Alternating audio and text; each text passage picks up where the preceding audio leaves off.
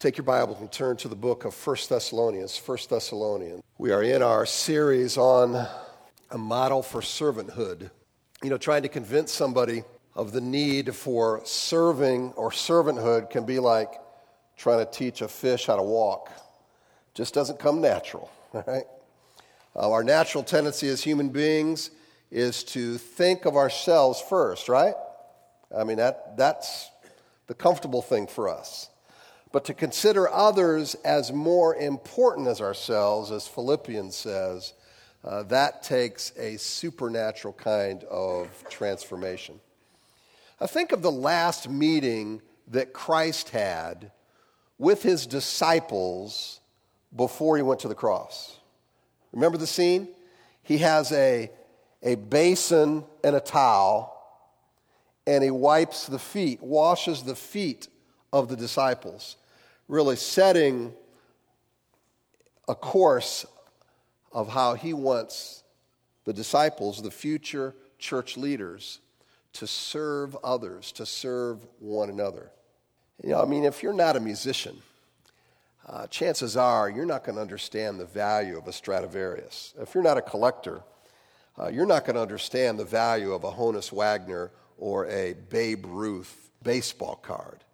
And if you're not a follower of Christ, chances are you're going to view serving as a nuisance or maybe even more, an obstacle to achieving your own personal goals and aspirations. Paul writes this section of 1 Thessalonians to bring value to servant characteristics and to have us feature them in our own lives. So let's stand as we look at the passage. For you yourselves know, brothers, that our coming to you was not in vain.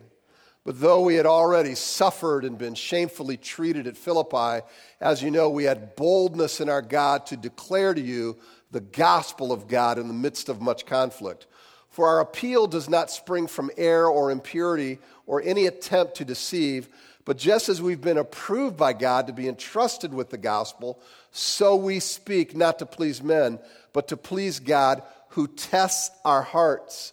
For we never came with words of flattery, as you know, nor with a pretext for greed, God is witness.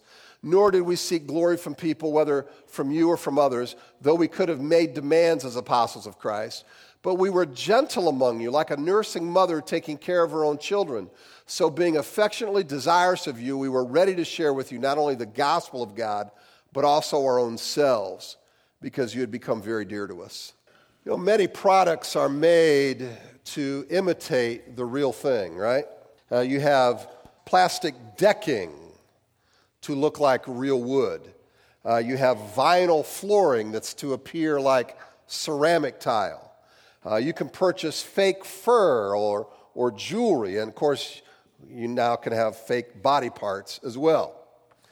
And the purpose behind all these seems fairly obvious, but how about this? Did you know that you can buy a can of spray on mud? It's true. If you have a 4x4 or an SUV, you can spray mud on the side of your vehicle to make it look like you just took your ride for an adventurous spin instead of really just taking your kids to their soccer game. Yeah, that's what I say. Wow. By the way, sales are going very well. This was invented in London by the, a man by the name of Colin Dowes. He said if they, if they want an authentic look, there's not a lot else that they can do. There's not a lot of mud in Chelsea. $15 for a can seems a reasonable price for the appearance of authenticity. The appearance of authenticity. Now, when you think of Christians living the Christian life, the appearance of living the Christian life seems to be more important than the actual life itself to many.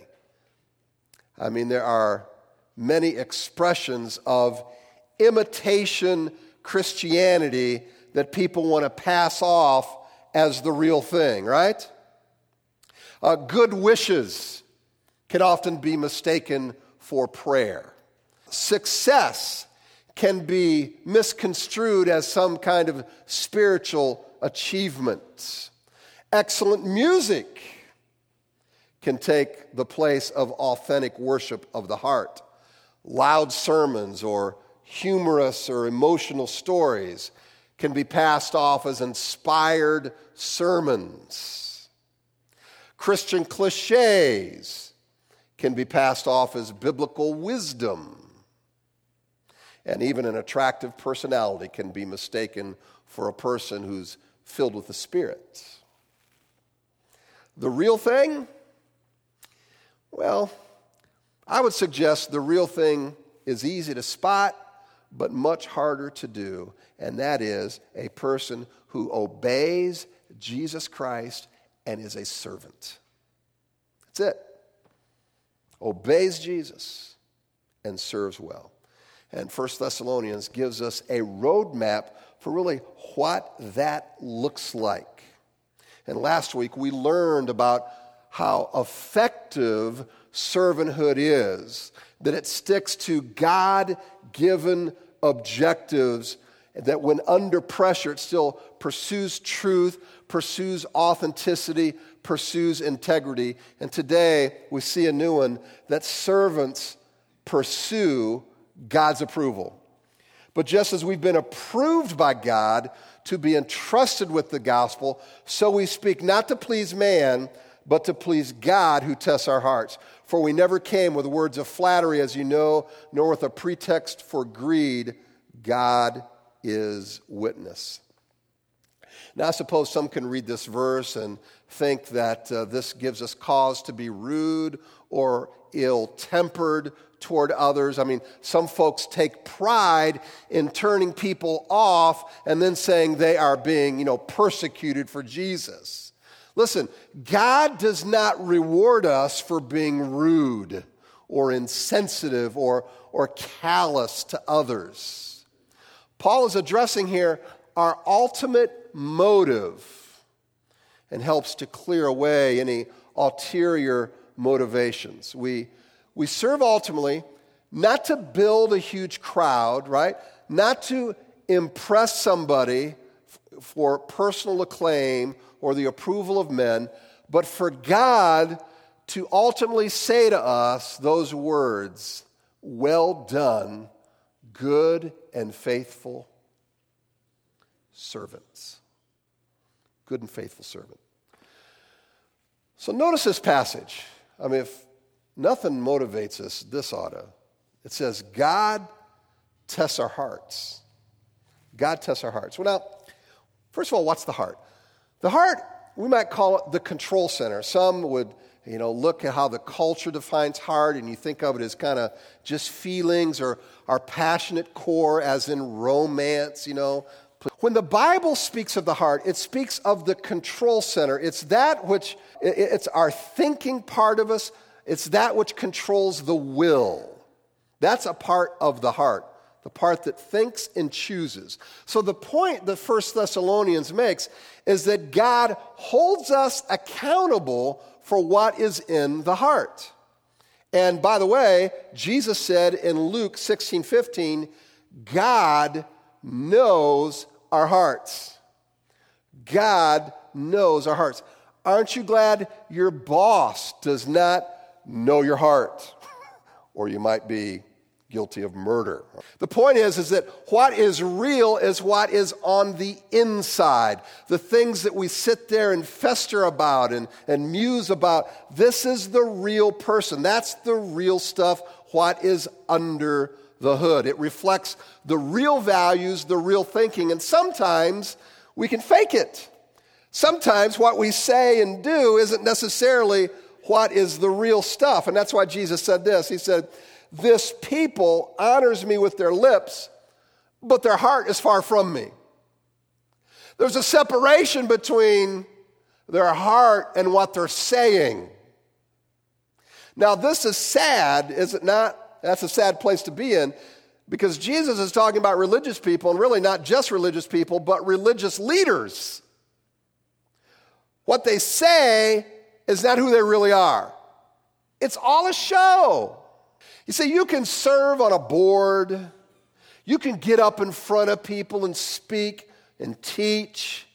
You You know, you can maybe have some religious cred with other religious people, and the organization may even experience some success in an external sense, but God sees the real stuff. And God knows our hearts. It's why James says that, you know, teachers shall incur a stricter judgment. Should make us pause whenever we get in front of people that God knows our hearts. If we know this, that God knows our hearts, well, what's it mean that He tests us? He tests our hearts. Well, God tests us in this life to reveal the true nature of our hearts or our faith. Listen to 1 Peter. In this you rejoice, though now for a little while, if necessary, you have been grieved by various trials. How many of you been grieved by various trials? Grieved by various trials, so that, check this out, so that the tested genuineness of your faith, more precious than gold that perishes, though it is tested by fire, may be found to result in praise and glory and honor at the revelation of Jesus Christ. It may not be fun in the moment, but what God is trying to do is shine a light on what's really going on in your heart. You see, you were praying all the time, God, get rid of these tests, get rid of these trials, and God is trying to show you what's going on on the inside. He loves you too much to let you go with all that crud, and He wants you to address the stuff so you can live in freedom and live in peace. Address what's on the inside. Now, listen, if you're a real servant of Christ, this is great news because you want your heart to be pure, you want your heart to be right. So, knowing that God is working on it, that God is behind the scenes, always moving things so that we can see what's on the heart, that's good news because, man, I want my heart to be clean. I want to serve Christ. For those that are hiding, it's not great news, right? Because I don't want people to see the real me. I'm comfortable hiding. So your perspective can kind of determine whether you're grateful for this, joyful for the trials, or thinking, no thanks. This past week, Janet and I had some dear friends over. I got to tell you, it was not my best moment. I didn't realize what was going on in my heart at the time was kind of a delayed stress reaction. I mean, those of you that are type A personalities will, will understand this that, you know, you drive and you drive and you drive, and when a time comes to kind of sit still, your body is still like revving up, your emotions are still revving up, and you're sitting still. It's like you are at a nine, and all it takes is a little ding, and you're like, whoa, you're over the top, all right? And that's where I was this week in front of our guests, Janet did something incidental. It wasn't her, it was me. And I went, you know, over and was rude to her, had to apologize to the guests and to her. Isn't it funny how, by the way, those that you value the most, that you're closest to, can see the stuff and are often your first line of defense to say, hey, you know, check what's going on under the hood, guy. Your margins are slim when you're at an eight or a nine. And, but I was able to address it, get it right with the people I'd offended. The point is this, though. What went on, the stress, the test, proved what was in the heart, revealed what was in the heart, and I had to address it. Now, if I had just gone on days, weeks, months without addressing it, then you know you're going to hear sermons that, I mean, what is up with that guy, all right? That guy needs some rest. He needs a vacation. All right, he needs to get with it or something. And, and you just see it. It starts affecting every other area, right? Not just those closest to you. God often tests us with the things that go on in our life that you might see as irritants, but it's a way to say, hey, check out what's under the hood. It's an oil light, it's going off. Check under the hood and get it right.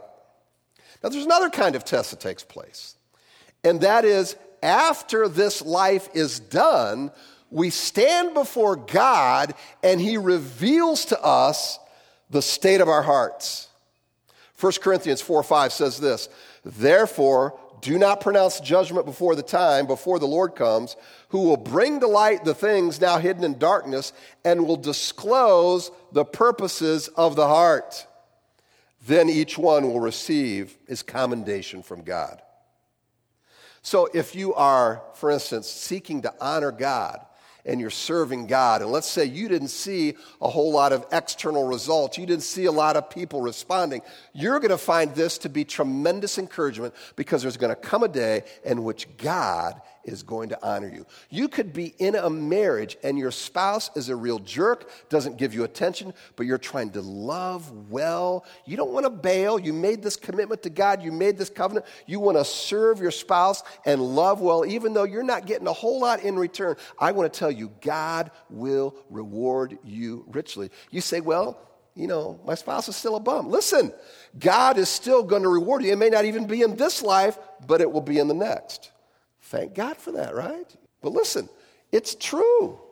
This is not just some fairy tale. This is God who's saying, listen, you continue to serve well in whatever God has put you in, God is going to reward you. That's good stuff.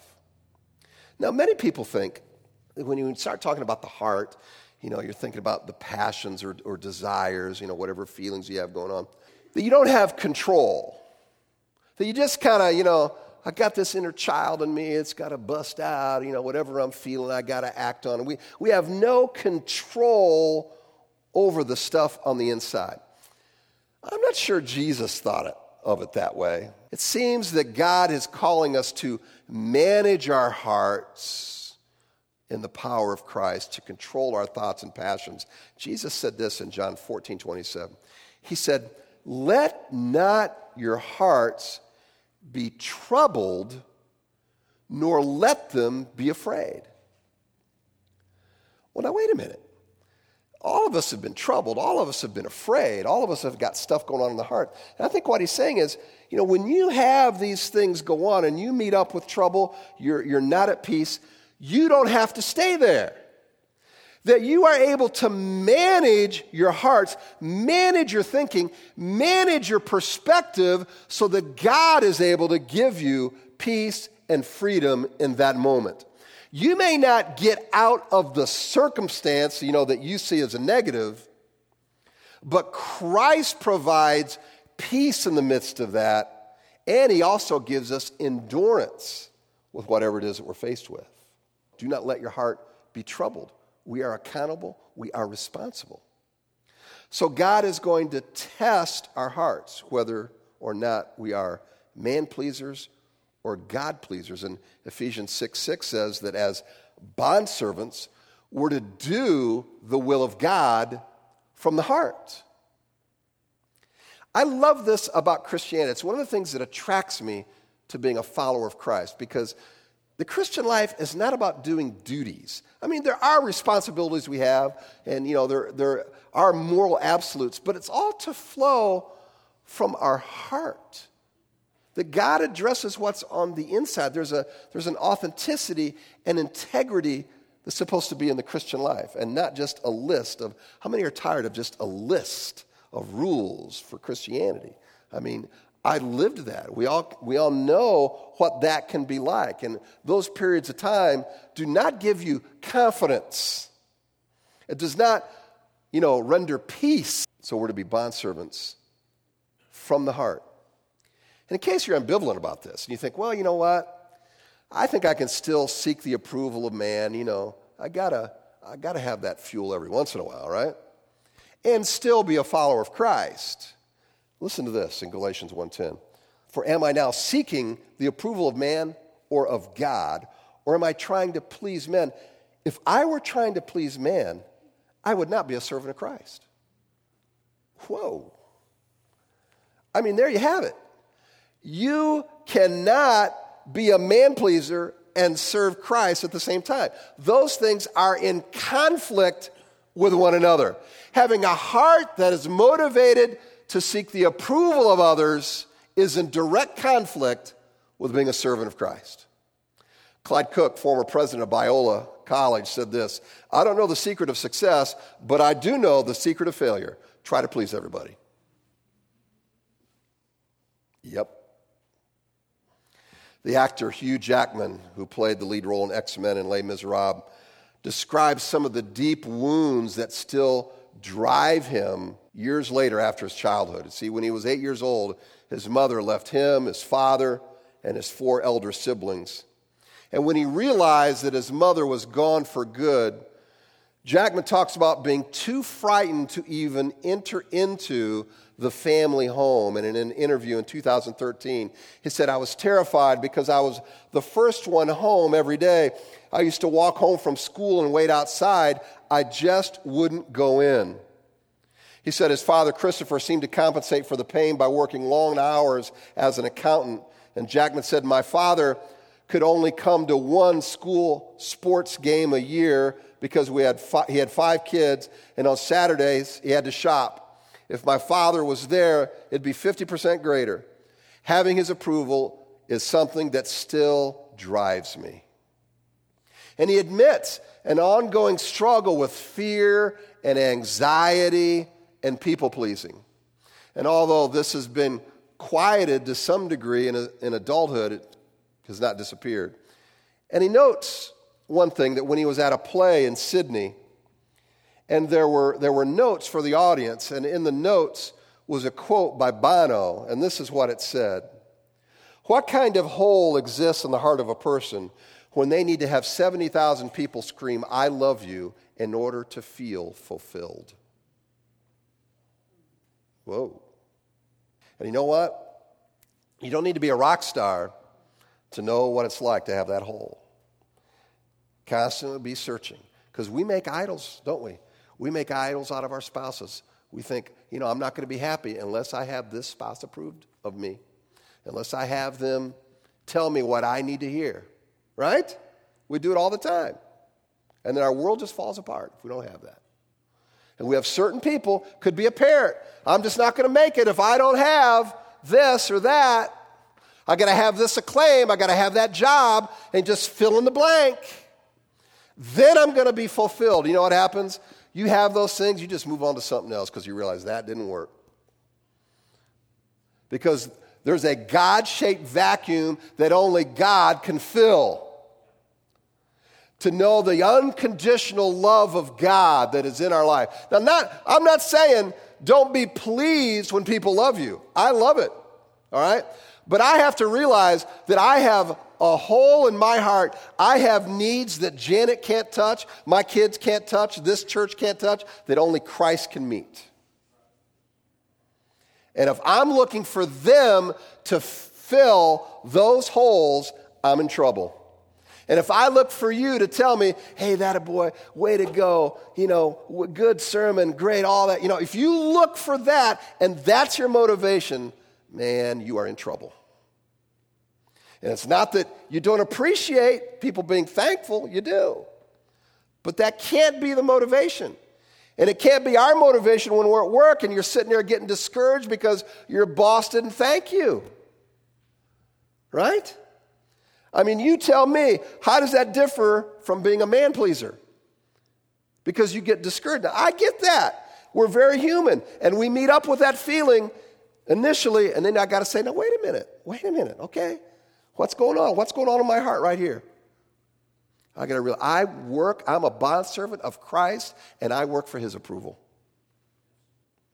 I mean, just think of it that if we could approach our marriages, our relationships in family, our relationships at work, having the security of Christ in our lives, imagine how well we'd love then. Imagine how well we would handle conflict at that point when we walked in that security. And I don't need your approval. But we have such a need for that from others. It ought to ring a bell in us. Wait a minute, is this good? Is this good? That I've got, I've got such a need and want for this kind of thing? Because this is something that God needs to fill, right? Let us realize that what we're talking about here when we talk about approval from God is much different than being accepted by God. They're not the same thing. Anyone who is a child of God, let's understand this, is always loved and accepted by God. Being accepted is about our position in Christ, our, our, our connection with God through Christ. That as a child of God, that never changes. But acceptance is not the same as approval. As Christians, we are all accepted by God, but not every action or motive is approved by God. Just like when you have children, you will always love them, they are always accepted as our child, but I guarantee if you're a parent, you don't approve of everything your child does. But if you don't learn how to separate those two things, Katie bar the door, you're going to have some screwed up kids who understand that unless they're perfect, they're not going to be loved. And that's the way many Christians view the Christian life as well. Unless I live perfectly and follow all the rules, God's not going to love me. But those are two different issues. And we just got through talking about abiding in Christ, that when I'm living a disobedient life and I'm not abiding in Christ, it affects my my relationship in terms of fellowship and closeness with God. But if I'm walking in disobedience, it's not like God completely disconnects and says, you know, I'm never going to have anything to do with you again. So, acceptance and approval, two different things.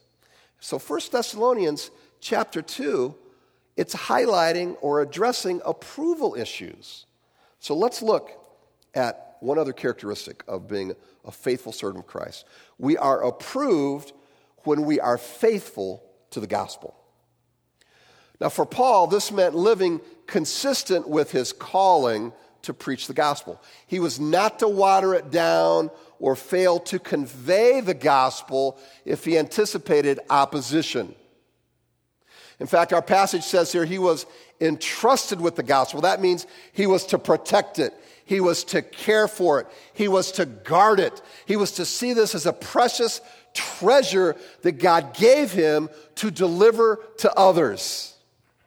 In fact, listen to the marching orders concerning the gospel in 2 Timothy. It says this For which I was appointed a preacher, an apostle, and teacher, which is why I suffer as I do, but I'm not ashamed, for I know whom I've believed and I am convinced that He's able to guard until that day what has been entrusted to me.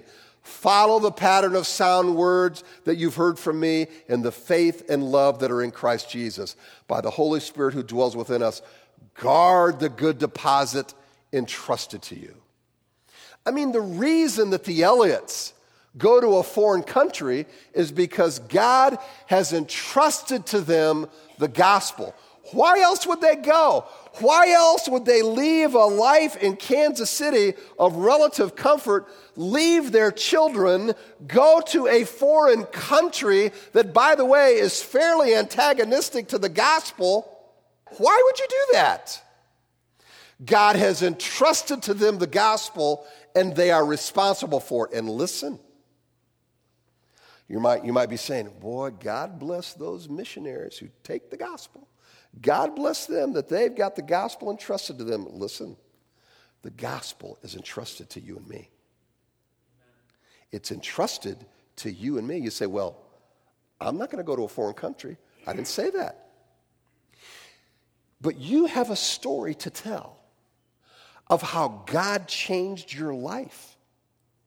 God has forgiven you of your sin and we recognize his redemption in our lives. We thank God for that. I mean, listen, if you won that, you know, St. Jude home giveaway, you give $100 and you get a ticket and they take all that money and help pay for the house and they throw all the tickets together, grab one, you could win a three, $400,000 home, right? Great gig. If you won that, I bet you would have no problem with sharing with people about your new home and how you obtained it. You'd be happy to share your story. And if St. Jude came along to you and said, listen, in order for you to keep this house, all we ask, tell one person a week about how you got this home. You got a problem with that? Heck no, I got no problem with that. I got a $400,000 home. I don't mind telling people about how I got that, right? Would it be worth it when you're headed to hell? God turns you around, forgives you of your sin. You get a new life in Christ. You get eternal life Christ in you, Would it be worth sharing that story? I don't have a problem with that. Do you have a problem with that? I would do that with great joy, sharing how God has changed my life, taken the gospel, transformed me. I don't have a problem with sharing that. You got a problem with sharing that? I don't. God gives us all these things, and He asks us to live within that redemption, to live that gospel message out. And I realize each day that God has forgiven me. I live in light of His acceptance and I seek his approval because I already have his acceptance through Christ. That's the gospel. God gives us all that, and he says, Hey, I, would you just mind one, one thing, by the way, as you continue to obey me? Just share that story every once in a while as it's natural. Share how God changed your life. You mind doing that? Because you know what? I have entrusted to you the gospel. I don't see that as a burden. I see that as a tremendous joy that I get that opportunity to share. It's the most glorious thing in the world. Nothing jazzes me more than that. Had some couple that going through premarital counseling recently. We talked about, you know, God uh, working in your life, and it was obvious. Neither of them had really come to a personal relationship with Christ. And before they left, they both trusted Christ, and now they're going to start this marriage as two believers versus two unbelievers. Man, I left the church parking lot. I was, the, the car was off the ground, okay? I mean, right? There's nothing more exciting than to share how God has changed your life. I think we can handle that kind of deal. So we are faithful to the gospel when we share the story of redemption in our life and we live in light of that. Let's pray.